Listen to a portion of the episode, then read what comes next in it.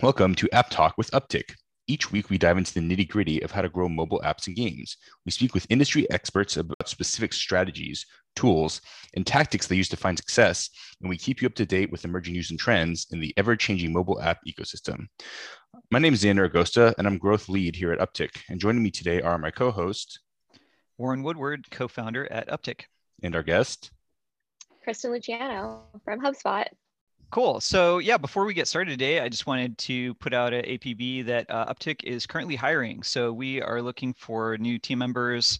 Um, most immediately, we're looking for folks with user acquisition background, but we're also looking for folks with uh, creative production background and uh, data analytics and uh, even content marketing. So if you do any of those things, um, hit up uptick.com, upptic.com, and uh, you can just fill out the little bot uh, on there and get more information from us. Awesome. Cool. So jumping right in, our first section is industry insights, where we shed some light on mobile industry news.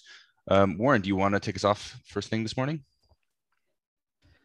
Yes, I do. Yeah. Um, so in, interesting. It was a weirdly slow news week this week, right? Right, Xander. We were like, it feels like for the last since we started the podcast, like there's been more news we can possibly cover. So we went a little deeper on the news this week. Um, I uh, I wanted to talk about this article from PocketGamer.biz. Um, this was about uh, some evolutions in UA funding. So uh, the headline is Pollen VC, uh, which is the company, now allows devs to borrow four times their game's monthly revenue. So for a little blurb from it, uh, fintech outlet Pollen VC is expanding its credit facilities so mobile game developers can now borrow up to four times their monthly revenues. The expansion has happened as Pollen VC's modeling of revenue flows have gained granularity and live performance metrics. Pollen VC's modeling is based on developers' accounts receivable plus an estimate of the value remaining in their player base and its overall lifetime value. Um, so uh, there's a quote from the the, the CEO. I'll, I'll, I'll, read real quick too. Um, he said, uh, "Developer revenue isn't just realized at the point of download. Monetization occurs over the consumer's lifetime of the app or game." Uh, our ability to base our lending decisions not not just on accounts receivable, but also now in a developer's existing user base is unique and will be a game changer for the industry. The amount of available credit is recalculated on a daily basis. So as marketing performance improves, so the amount of available borrow to will grow. Uh, okay, so why are we talking about this? So um, a lot of our day-to-day work at Upptic, we are talking to app developers that are in process of scaling their apps. And one thing that we encounter somewhat frequently is there's a developer that's um, they know how like they have a good strategy for growing the app. They have a strong app with good metrics, but they just have cash flow problems. So um, there's two main ways that we see developers traditionally approach this. One is, you know, they they raise funding, you know, sell, sell equity in their company, and the other is that they partner with some sort of like UA funding um, entity. So um, Pollen VC here is like talking about a slightly, you know, a, a tweak on the old model where they're doing some prediction. Uh, there's also outfits, um, some of the more uh, prominent ones are like Braavo Capital that they just focus on, um, you know, just a lending only component. Um, and then there's entities uh, like um, Tilting Point that both do the funding and then also kind of insist on doing the growth marketing for you. Um, so this is a very challenging area for developers to navigate because um, it can lead to uh, most most of these models do is you're giving a percentage of both your organic and your paid users, and it can get you in what I call a little bit of like a payday loan trap of like you're always like giving a portion of your forward revenue, and if you don't have a good marketing strategy where like your growth marketing is actually effective, you can get in a little trap where you're just giving away more and more of your business. So yeah, I think this is a, this interesting new model where they're trying to like use a little more data science and modeling out the user value, but I'm not sure if it's actually a game changer. Um, I'm curious, I guess, Xander, go, I'll go to you here first. Uh, I know we've discussed like some of these different funding models. What do you, what do you think about like just the current state of, of funding for growth marketing in general? Uh, do you see anything unique in this model? What do you see as, you know, good and bad approaches to this? Well, it sounds like they're just actually modeling out like ARPU the way that we would, which makes a lot of sense, and because then we know that that's how people monetize these games is they have these long life long lifetimes within their existing user base. Um, I think the, at the end of the day, question of for me comes down to like rate, right? Because we know a lot of these mm-hmm. guys are charging reasonably high rates, and it eats into the margin and makes makes a lot of these companies hard for them to be profitable at all. And so if these guys can offer, if they can, this company can look at um, existing revenue base and get get some more confidence in the people's ability to pay back, they can maybe offer lower rates, which means that these, you know, everyone wins in those situations. Um, yeah, I guess one one piece of context that I, I, I didn't call out, but part part of um, Pollen VC's model is I think you actually have to connect your data um, directly to to their their system. So it's not just giving them a report; like they're looking at the data in real time. Kristen, do you have uh, any thoughts about this? Yeah, it's actually interesting. This is something that HubSpot's been looking at from a venture perspective, where we're actually looking into investing in companies like this in order to um, bring them to our our customer base is a lot of SMBs, very small mom and pop shops. Some are up to you know 100 employees at most, and this has been a big pain point for them not just in their ad strategy, but their overall marketing strategy. So um, it's been interesting to see the rise of all of these companies with this type of model to assist these companies in getting off the ground. And as they scale and are able to pay back these micro loans essentially for the marketing strategy, we're seeing them scale a little bit faster than they normally would. Yeah, and that's interesting. It's it's a very similar model, right? Because as HubSpot is a CRM, you see a lot of the data, so you have some sort of insight into the performance of the business, and you can be intelligent about the way that you're giving out loans. Which I think obviously. Oh, and I guess maybe yeah. we should have said this at the top, but Upptic is a HubSpot customer, um, and so we use yeah, HubSpot. and I think full disclosure, I think that's something we should probably probably just talk about. Cool. Um, any other thoughts here before we move on? No, I think I think Kristen brings up a good point of like, yeah, there's probably some other versions of this We're we focused in the app world, but just for people that are just seeking funding to, you know, grow their business in a, a data informed way. Yeah, I think there's other opportunities um, to build similar kinds of models. Cool. Moving on. Uh, my headline is from Business Wire, and it is Electronic Arts acquires Playdemic from WB and AT&T for 1.4 billion dollars. Um, we do a lot of M&A talk on this podcast, and this is more of that. Um, Playdemic marquee title launched in 2017. It's called Clash Golf. Um, and the remaining WB assets. So, the, you know, basically, Electronic Arts bought this WB asset, uh, mainly one game, but it's a company as well. Um, and the rest of the assets will be part of the Warner, uh, Warner Media slash Discovery uh, entity, um, which is a big merger that's happening right now. Um, and this is in the context of EA finally beefing up its mobile division. It acquired Glu recently, um, and EA has a really big focus on sports games. Um, and so it sort of it is a logical extension for them. Um, you know, EA has been a little bit late to the game in mobile, and they're sort of trying to play catch up. Um, but I think this one seems like a pretty logical acquisition. I mean, they're targeting a, a golf game, and one thing that I sort of noticed when I was digging this morning is um, EA announced that they're launching a new mobile PGA Tour game in 2022, and so I wonder mm. if they're hmm. basically just going to buy this game, white label it, and relaunch it in a couple years. Um, which, if that's the case, it seems like a very, very logical thing to do. uh, any thoughts?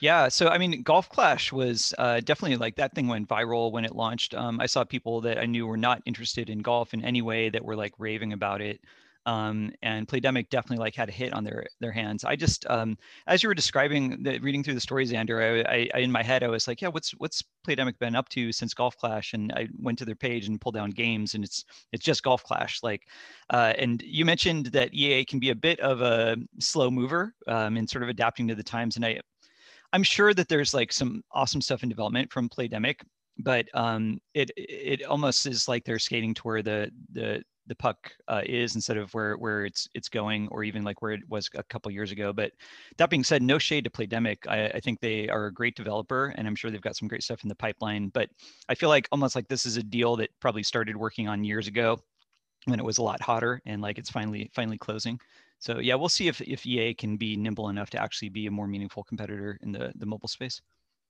that's kristen yeah, it's interesting. My first thought was um, exactly the PGA and all of the. Right now, everyone's watching golf. I feel. I feel like everyone's um, on the golf game, as you will. But um, it actually reminded me of when it was chess when um, the Queen's Gambit came out, and all of these gaming companies jumped on chess games, and that blew up because it was aligned with everybody watching chess. Um, so it's interesting to see more and more of these companies jumping on games as it relates to what else we're watching and consuming as content um, at that time. Yeah, like getting in on the macro trends, which is a really effective strategy.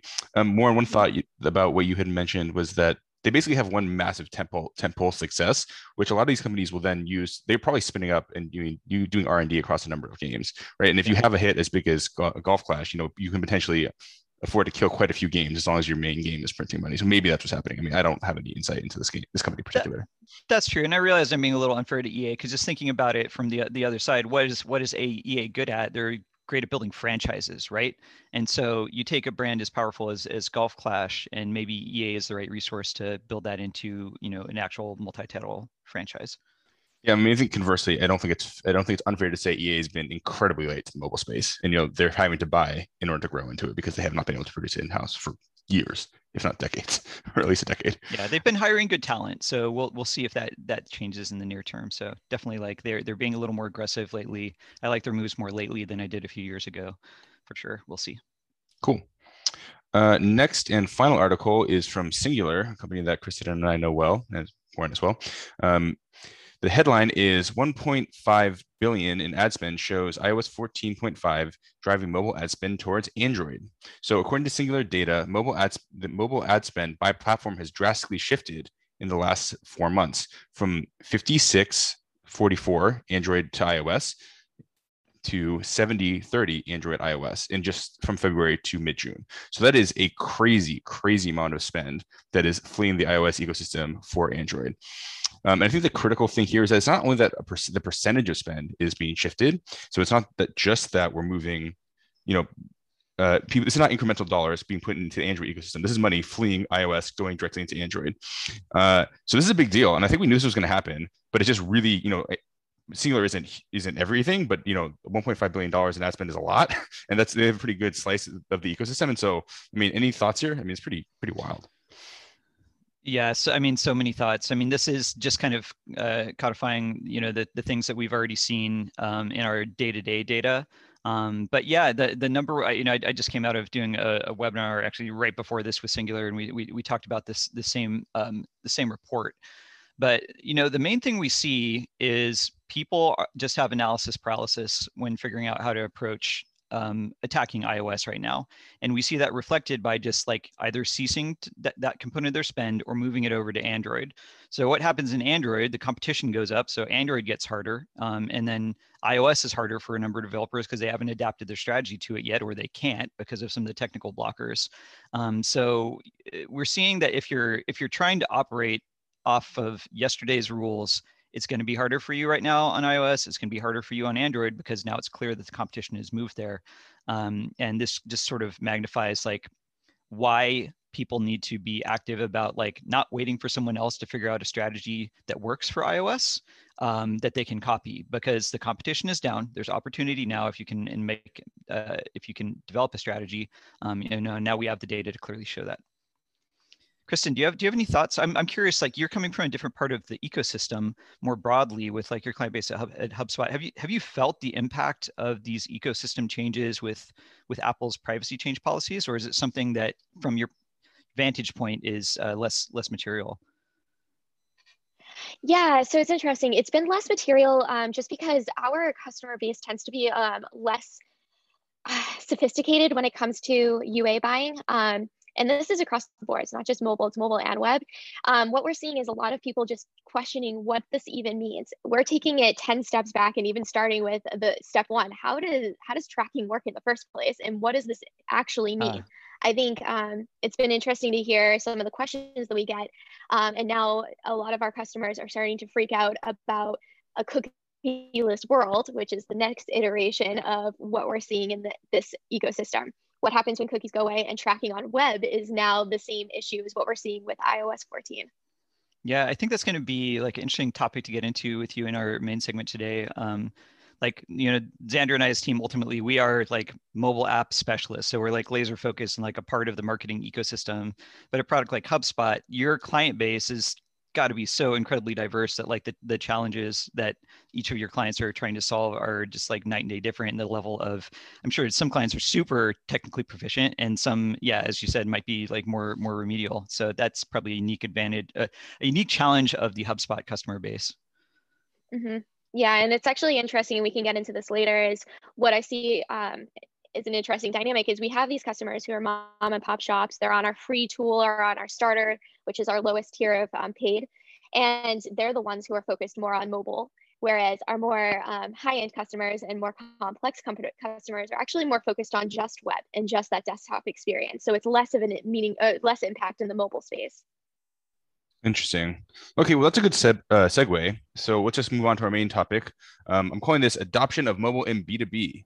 We can maybe come up with a better name for that if, if we want later. Um, but just start off, uh, Kristen, will you just talk, give us a little bit of background uh, about you and what you've done and why you're such a great person to have on for this topic? Oh, I thank you. Uh, yeah, so my background is actually, um, I started off my career in UA. So I was doing um, ad, ad buying in my early career. Um, and then I moved into the opposite side of the space, working for an ad tech platform where I was then talking to UA managers on how to use that platform. Um, that was a natural progression into what is now strategic partnerships. So I was working with all the ad networks, Facebook, Google, Snapchat, um, everyone under the sun, and delivering um, just data around mobile app in, uh, in particular. Um, from that, I decided to get a little more into a holistic view of your ad and marketing strategy. So I moved over to HubSpot, where I am today, where I am on the strategic partnerships team, um, thinking about how you work with partners like Google, Facebook, um, Twitter, Microsoft, and LinkedIn to bring not only you know the ad component but other components of those businesses to small businesses like your mom and pop shops, um, our customer base tends to be anywhere from one person businesses all the way up to what we consider enterprise. Others would consider mid market businesses of, you know, 100 to 200 employees. Could you give just sort of a, a high level summary of you know what HubSpot is and, and the most common use cases for it, Kristen? Yeah, absolutely. So um, HubSpot at its core is a CRM platform. So you're where you have your central source of uh, record. Uh, built around it is automation. So if you think about a small business who is um, doing everything as one function, you know, you ever see a CEO who's doing the sales, the marketing, um, the customer success, all as one role. HubSpot is making it simple and in one place to do all of that, uh, where you have your um, contact records in the middle, and then you have your marketing automation where you can send your emails based off the contact record you have your sales automation where you can then deliver your um, emails in an automated way to follow up with, with leads. Then you have your customer success part of the platform where you're, um, you know, have open tickets and you're responding in ad hoc to um, bugs or, you know, open questions. So all of this is built into one platform servicing that SMB and mid-market space. Right, and we use it for exactly that purpose. You know, we use all our lead forms go through HubSpot. Our chatbot goes to HubSpot. Um, we use it for our tracking our uh, sales pipeline um, and all that sort of thing. So we can definitely vouch the effectiveness of it. So really, just to get started, uh, how do we how do you think about mobile apps in the context of B two B versus B two C? Yeah, so it's been really interesting to learn how B2B companies think about this because my background has always been in B2C um, with a little bit of mix now coming into the B2B space. On the B2C side, it tends to be mobile app is thought about as uh, driving top of funnel um, signups, new to the app, you know, driving uh, installs in, in the case of mobiles. Um, but in B2B, it's actually the opposite. This, the primary focus is using mobile and mobile app strategy as a means for retention and engagement with your existing client base. Um, secondary is more of the sign up and top of right. funnel. Um, what we've seen at HubSpot in particular, we actually have, so HubSpot has a mobile app. It's the mobile app version of what you would see as our desktop CRM um, platform. It's a pared down version of it. And what we've seen is that the mobile app is actually used by more of our um, small businesses for engaging with, so our customers who are businesses, engaging with their customers um, using the information that they have in HubSpot. Right right? It's like a very, very different use case than the predominant use case that Warren and I see, which is, you know, the app is the core revenue, le- yeah, the app is the core revenue driver for the business. Yeah, I actually did not know HubSpot had a mobile app component. I'm downloading it now. And I use well, well, Warren, there you can use that to update your leads now. There we go. Okay. Um. So Original- go ahead. I'm was going to say originally it's funny when i first started at hubspot i didn't even realize we had a mobile app until probably about a year into the company we created this app years ago as means of driving signups to the free version of the platform what we found is that people are not being going to HubSpot to sign up via the mobile app. They're actually using the mobile app as, for example, if you're a sales rep or inside or outside sales rep and you're trying to get a hold of your customer, they're going to the HubSpot app to then look for their contact information and just directly call them from the app. Uh, they're already on their phone. Makes sense. Yeah, that's interesting. It's like a very distinct use case. Mm-hmm. Okay. Um, I guess the next thing I want to touch around, and we're going to sort of jump around a little bit here. I'll try and keep it keep, keep us on track. But I want to talk about. I mean, your background has been been been in partnerships, so I, I want to talk about partnerships in the context of the mobile app ecosystem and how that affects sort of mobile business strategy. Is this something you can speak to a little, Kristen? Yeah. So whereas we're not a mobile fo- first focused company, a lot of what we're doing to service our end customer is partnering with other companies that do have mobile first focus. So um, for if you think about B2B, ads and that's actually where my focus is tends to be one component of it but actually a bigger component of it is um, other types of um, mobile first strategy so messaging is a huge part of that when we think about our customers as a b2b business we're thinking about mobile app and communication um, how are you interacting with your end customer and everybody these days is on phones so messaging services via mobile apps like line um, whatsapp Facebook Messenger. Those are really important um, partnerships to have so that our customers can then go and communicate with their customers via mobile. Um, my role at HubSpot is working with our big company, biggest companies like Facebook, for example, to drive these partnerships and integrations so that we can deliver together for the, the end B2B customer. So you started touching on this already, but can we talk a little bit about how B2B differs uh, from mobile in terms of a partnership strategy?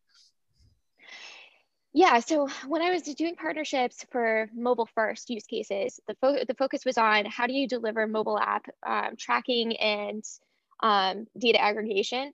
And it was very focused on, um, like I said, driving top of the funnel use cases and looking at the analytics around it. What I found is that in the mobile app space, um, user the the UA managers and the people who are doing mobile app marketing strategies tend to be um, a lot more sophisticated about their marketing strategy. They're looking at more granular optimization. They're, you know, getting into the weeds on, you know, all the way down to the publisher level and who's delivering what at what time, and it's in real time too. You're doing these optimizations on even an hourly basis sometimes. In the web side, where I'm working now, where it's you know these B2B companies who are doing more desktop first, mobile second. It, we're looking at long, longer strategies, optimizations that take place maybe once a month. There's no real focus on frequency caps. There's no real focus on the granular data. It's definitely more looking at the holistic uh, strategy and the holistic data around it. So when we're thinking about you know reporting and MTA and um, mixed media modeling, you know that stuff is is complex to our customer base whereas that's just you know something that's second nature in the mobile app space so i would say that the biggest difference there is around the sophistication and therefore the partnerships kind of align. The partnerships that i'm working with we're trying to solve for a more holistic um, solution as opposed to getting into the granularity that you would see in the mobile app space. Kristen just so we can kind of like you know the, the listeners can kind of put the pieces together can you give like a specific partnership example? Like walk us through that yeah, so Google is a great example of that. Um, I Google is one of our, our biggest partners, and we work with them on a multiple on multiple fronts, but in particular on the ad side. When I worked with Google um, in the past on the mobile app space, we were working on you bringing in um, as many levels of data as possible. We were working on what does multi multi-touch attribution actually mean? How should our custom mutual customers be thinking about their um, UA buys and how should they be optimizing? How often should they be optimizing? And you know everything in between. Um, when we're looking at deduping um, for installs and you know just thinking about how you align your data across um, Android and how people were thinking about Android versus iOS. There were just so many nuances there that we were getting into the details of. Now, when I'm working with Google, when we're talking about web you know we're we're talking about basic things like okay now we have an audience how do we send what audiences are we sending to um, google and how is google then using their smart bidding to do all of this on behalf of our customers. Um, how are we feeding their algor- algorithm to do it mm-hmm. for us? The, the, there are no UA managers over here. They just are feeding yeah. you data from HubSpot and saying go. And now it's Google just do, using their algorithms to do the bidding and um, buying for our customers. Well, interestingly, that's also what they've done on the mobile side, right? Basically, UAC, Universal App Campaigns. For Google, we basically don't have any other, almost no levers besides creative to do optimizations on Google. So I think it's maybe just more of a Google trend where they're like, hey, we don't trust anyone to do anything. We're going to do it all ourselves. Yeah, true. well, do you see a lot of your customers um, adopting UAC as opposed to just wanting to do it on their own? You have to. So for mobile app installs, you have to use UAC. There's no there's no alternative. Um, if we could do it on our own, we would not use UAC. Yeah, because you know we have to assume like part part of the goal of of something like UAC is to guarantee that Google sells every single ad impression. Um, you know, if people could choose what they're buying, there's probably some of that traffic that nobody would want to buy, or would be very undervalued. So UAC, like ultimately, like it's it serves to ensure that like Google's always selling its inventory for maximum value. Right. Yeah, it's actually fun fun when you say that because we have have a couple of in-house ad experts who actually tell our customers, they're consultants to our customers, and they tell our customers, do not use smart campaigns. Do not um, do the allow the, the algorithm to do it for you. Let's but they're so smart. How to do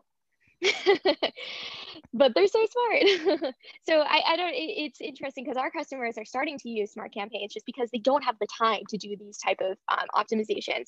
Um, and they actually like smart campaigns after a while. Let me caveat that. It takes a while and a lot of data in order for it to actually, that engine to start working. But our customers are actually telling us they do like it um, if they give it the time. Right.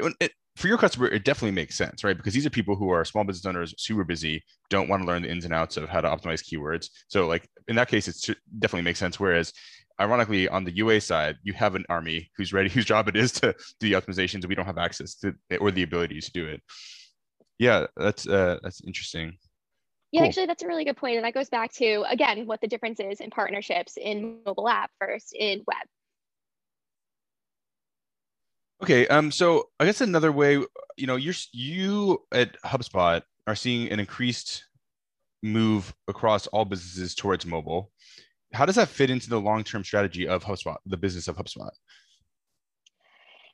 Yeah, actually, it's it's still early days, but the way that we're thinking about it is actually where our customers are interacting with their customers. Um, so mobile app for us is not something that we focus on for ads. As a matter of fact, when it comes to ads, I think it's less than 10% of total spend for us um, at this point. We are seeing a trend of it becoming a bigger and bigger part of the overall ad buy budget, but it's still very small. Right. Um, where we're seeing growth and where we're seeing more adoption is around the messaging space in particular and SMS. Um, and going back to what I was saying is how we're communicating with our custom with our customers and then them our community our customers are communicating with their customers. It's um, messaging services like WhatsApp for international use or Facebook Messenger or SMS. It's really the acknowledgement that, you know, people are ultimately always on their phone and any business, any seller wants to reach people where they are. And they're always on their mobile device. Everyone's always on their mobile device. Yeah, and actually, it's it's really insane. I hadn't ever worked with WhatsApp in the past, and now this is something that we're we're starting to have a very serious conversation about because maybe not as big of a conversation here in the U.S., but how we think about um, our international presence and global expansion. WhatsApp is the app. That is how everyone is operating. Then that is a mobile app first and only company. Yeah, like let's let's touch on that a little bit because I know I mean we've talked about this before, but I mean talk about what the impact of WhatsApp as you as U.S people, U.S. people, as people who live in the U.S., we don't necessarily know about this, but uh, you know, most of a lot of the world, it's way more than messaging app. Do you want to speak a little bit to like what WhatsApp is used for in most in many parts of the world?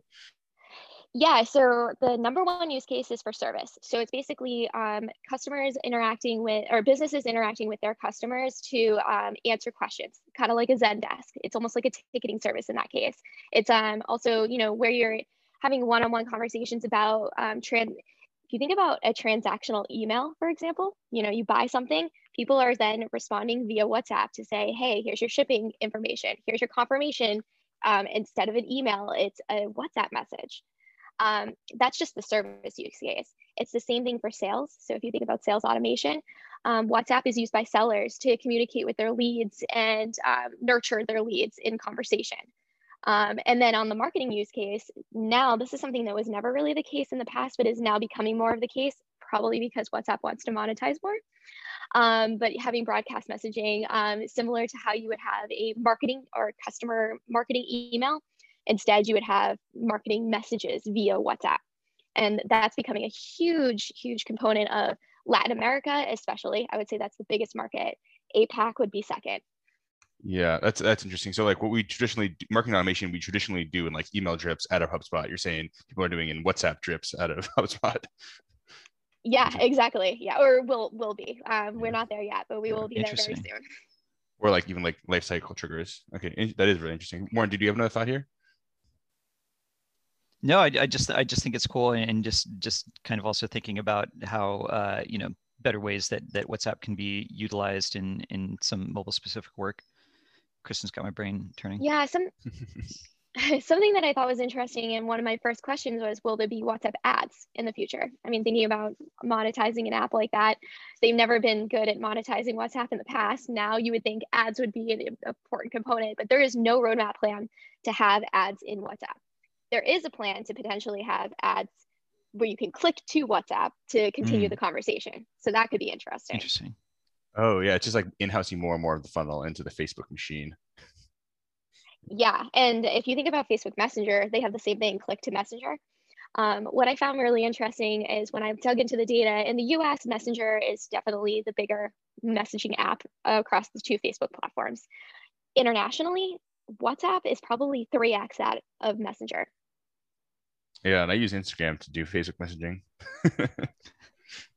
I mean, seriously, I use it more for that than like I don't ever use Messenger. I don't ever use WhatsApp, but I do use mess- Instagram to message my friends, stupid stuff. So, okay, here's a question I didn't tell you I was going to ask you about, but I'm going to oh. throw it on you and see see what you see what happens. Um, so last week we talked a little bit about the difference with our. We talked with Arun, who is CEO of a attribution app, and he talked about you know web attribution, and we talked. And he worked in Adjust. We talked about mobile attribution.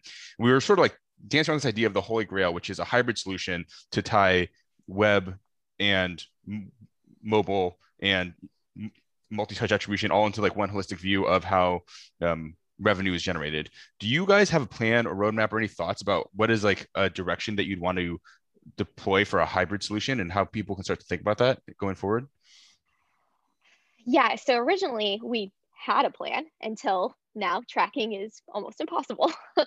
um, I think actually what's really unique about HubSpot is because we are we own all of the data as first party. We're actually in a really good place to help businesses with multi-touch attribution and just attribution in general. Um, one of the first solutions that we're working with is actually Facebook. So they came right. out with their their new um, conversions API, and that's allowing us to send events straight server to server from HubSpot to Facebook um, on our customers' behalf, obviously with them being involved. One of the big things there is the end user agreement to have their data shared. And that's the biggest hurdle that we're facing uh, when it comes to any kind of attribution, not just multi-touch. Um, but I think you're going to need to rely more and more on your CRM or wherever your customer data really lives in order to do any kind of attribution, and then especially that multi-touch approach. Um, so our plan is to, on the ad side, work with all of um, the networks. Uh, Google's next; they're going to have something as well, and then you know we'll we're also working with LinkedIn on what their solution is going to be. So for the ads piece, it'll be a server-to-server integration where we're also helping our customers have, for example, a cookie banner so that they ha- get consent from their users, um, and that we're ensuring not only we're compliant but our customers are compliant as well. Um, so that's step one. And then in the future, it's going to be, again, just making sure that we have all that holistic view and everyone is using their CRM to send and receive events in a privacy centric way. Yeah, interesting. I mean, it's almost like, you know, I think there's, we often pontificate about whether or not the days of MMP are numbered. And, you know, it may be that I, I, you know, not in the short term, but, you know, I've talked about how you could use i mean effectively you could use a crm as an mmp right? We the mmps today aren't really crms but you could dream of a world where that is certainly the case. And it is basically an mmp for web only traffic. I mean it basically does the attribution for in, in a lot of cases correct? Or am i misunderstanding how yeah, yeah, yeah. So we you have we HubSpot, for example, we have our first party uh, pixel in this case, and that's I mean that's how we're doing the attribution is via um, the HubSpot pixel. Um, and then we obviously have containers that, not obviously, but we do have containers where we can bring, where we host uh, the Facebook Pixel and the Google Pixel, um, all in one place. It also depends on if you're hosting your website with, not hosting, but if you have your website with HubSpot versus a third party, um, it, at least on the website. Yeah, I think this is going to be so crucial um, as we go into this this next era of, of digital products because, like, you know, that the sneak preview when we get to our app of the week. The app I'm going to talk about this week is an app where you have the same user experience essentially on mobile, in VR, on PC, on console. And like thinking about growing an app like that most optimally, what do you do? Like how do you how do you measure that? Because there's different economics in all of, of those systems, and the player can move nimbly from one to the another. So I, I think there's huge opportunity there, and and HubSpot in a lot of ways is one of the better positioned entities I think to um, to make a play for like really thorough um, cross-platform measurement. Salesforce might have something to say about it. yeah, I'm sure. Yeah, the, the, two of us are, you know, going. We're we're both in the same space, trying to solve for the same thing, just for different customer bases. Our us being mm. more SMB and, and mid market, whereas Salesforce is more enterprise. Um, but I think those are going to be the type of companies that more companies are going to, more businesses are going to have to rely on um, for that server to server, as opposed to going through third party tracking.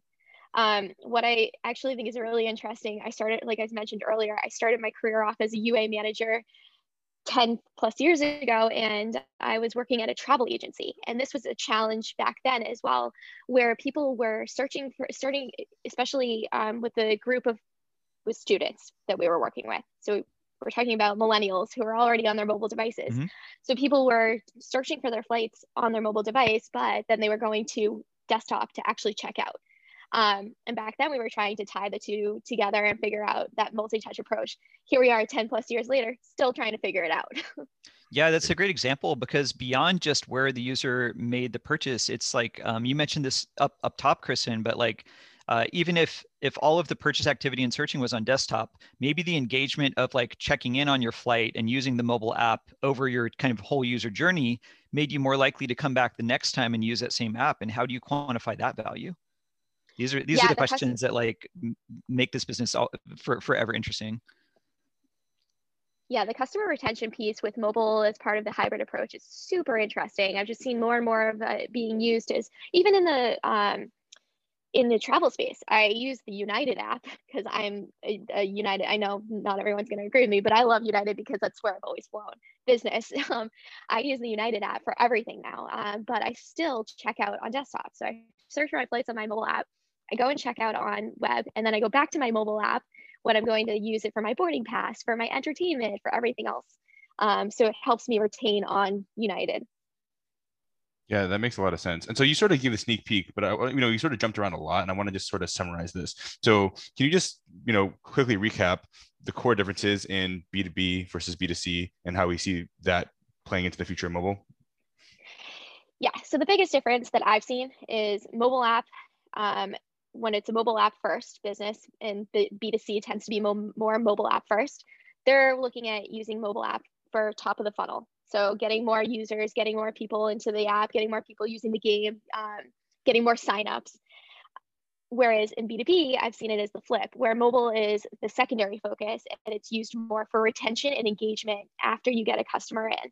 So, you know, having that ongoing conversation with the customer and having that engagement um, with a prospect until they convert. Awesome. So I would say that's the biggest difference. Yeah, yeah, it's a good. I think it's a good key takeaway.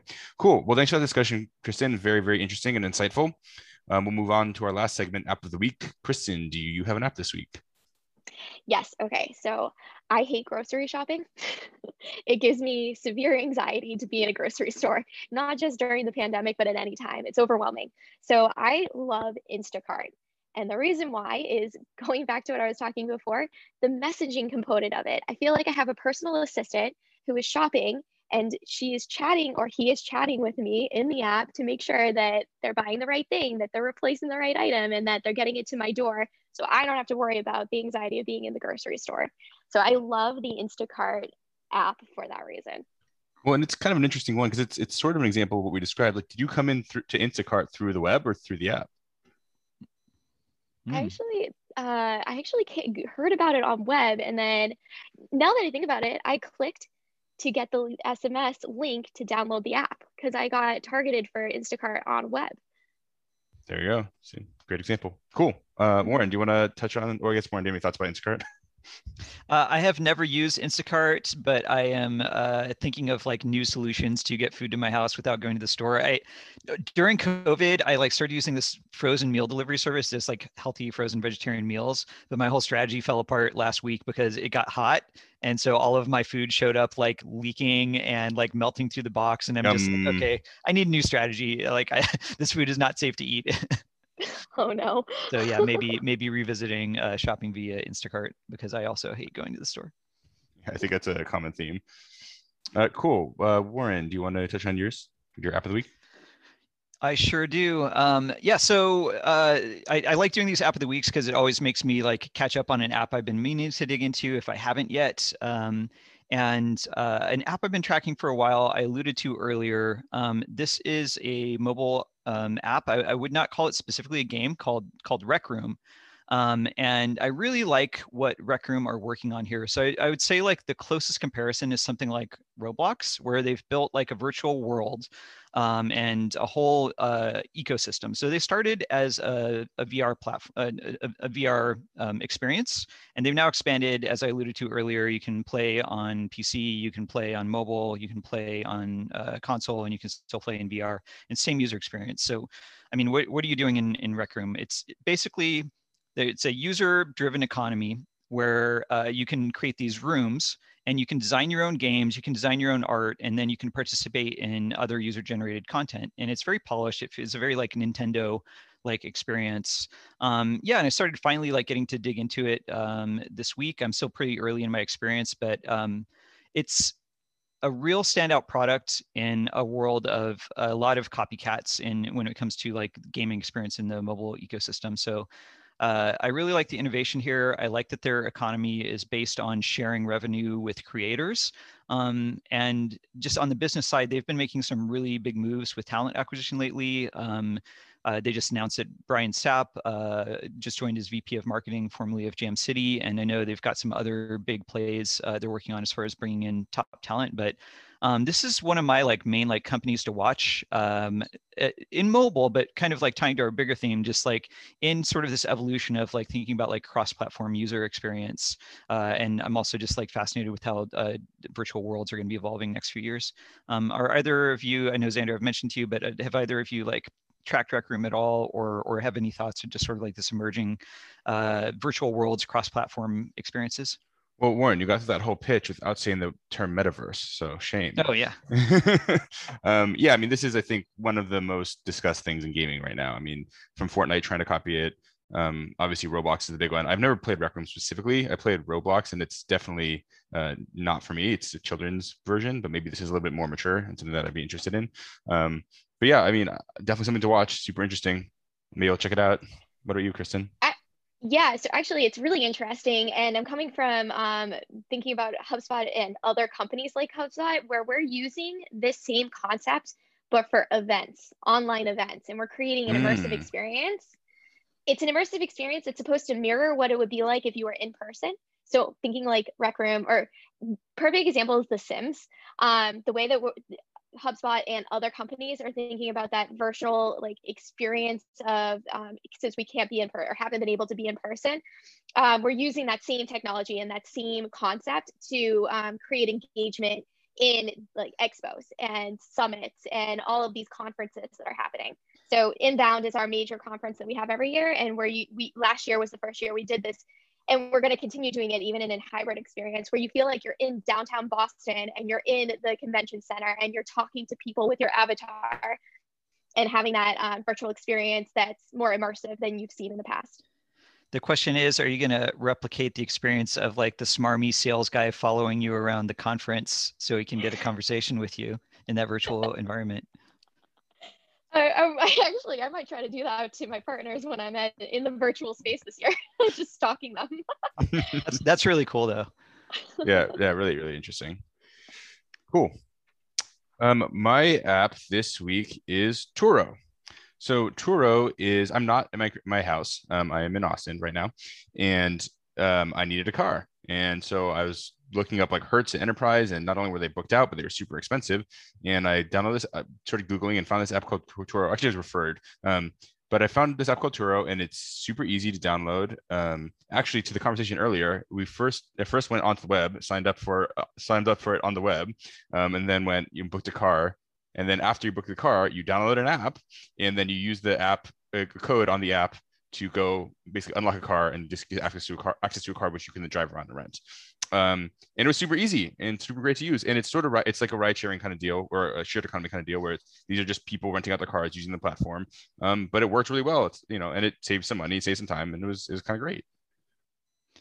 All right, Xander. So I've I've came really close to using Turo um, from the other end of renting out my car before because you know mostly working from home like like everybody else and I always fell short. So here's here's my question: like, what what assurance does uh, the renter have that that you are not a psychopath uh, or going to do something like uh, you know defile the car in some way when you use it for like are but, but put another way are there like user reviews or like can you can you filter out to like only uh, rent your car out to someone with like a certain amount of feedback or are there any safeguards along that line uh, not sure from the user side i mean I, I was looking for Tesla, so maybe I should have rented your car. We didn't end up renting one, but I was I was thinking about it.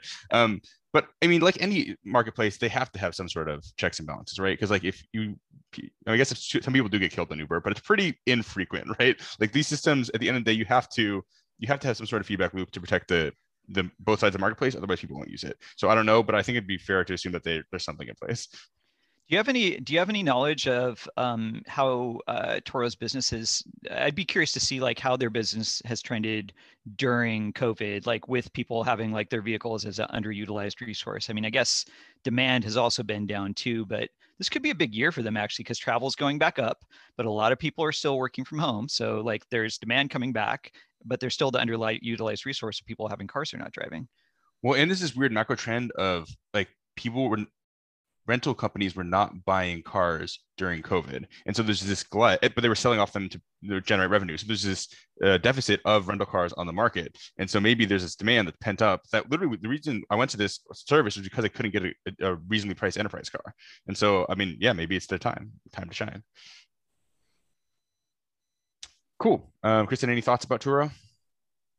Honestly, I used Getaround for I I didn't have a car for six years, so I used Getaround for my means of transportation. And to Warren's point, there was really no checks and balance. I never drove. so te- I don't know why anyone would have trusted me with their car, but I just signed up on the app, had a valid license, and I was allowed to use my neighbor's cars. Kristen um, is the scared straight of- story. Not using yeah. services. Don't use the service if you like your car. There you go. Awesome. Uh, well, thanks for everything. Uh, great conversation this week. Kristen, if someone wants to get a hold of you or try out HubSpot, where can they do that? Yeah, so you can sign up for your free version of HubSpot straight on the uh, on the website at HubSpot.com. Uh, but if you ever want to connect with me, you can hit me up at c luciano at HubSpot.com. I'm always uh, love to network and talk with everyone. Awesome. Uh, Warren, do you want to take us out?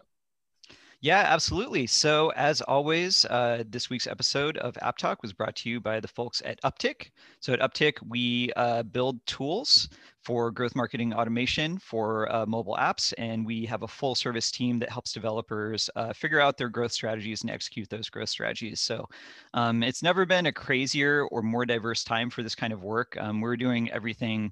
I mean, our days, like the same day, can can come from like developing crazy creative concepts to like doing nitty gritty data modeling to figure out how we're going to work around these iOS 14 uh, privacy changes. Um, and it's really fun work. It's really uh, all over the place and cross disciplinary, and that's why we love doing it. So, um, yeah, if you need help growing your app or figuring out the right strategy for that, reach out to us at upptic.com. That's U P P T I C.com. Awesome. Talk soon.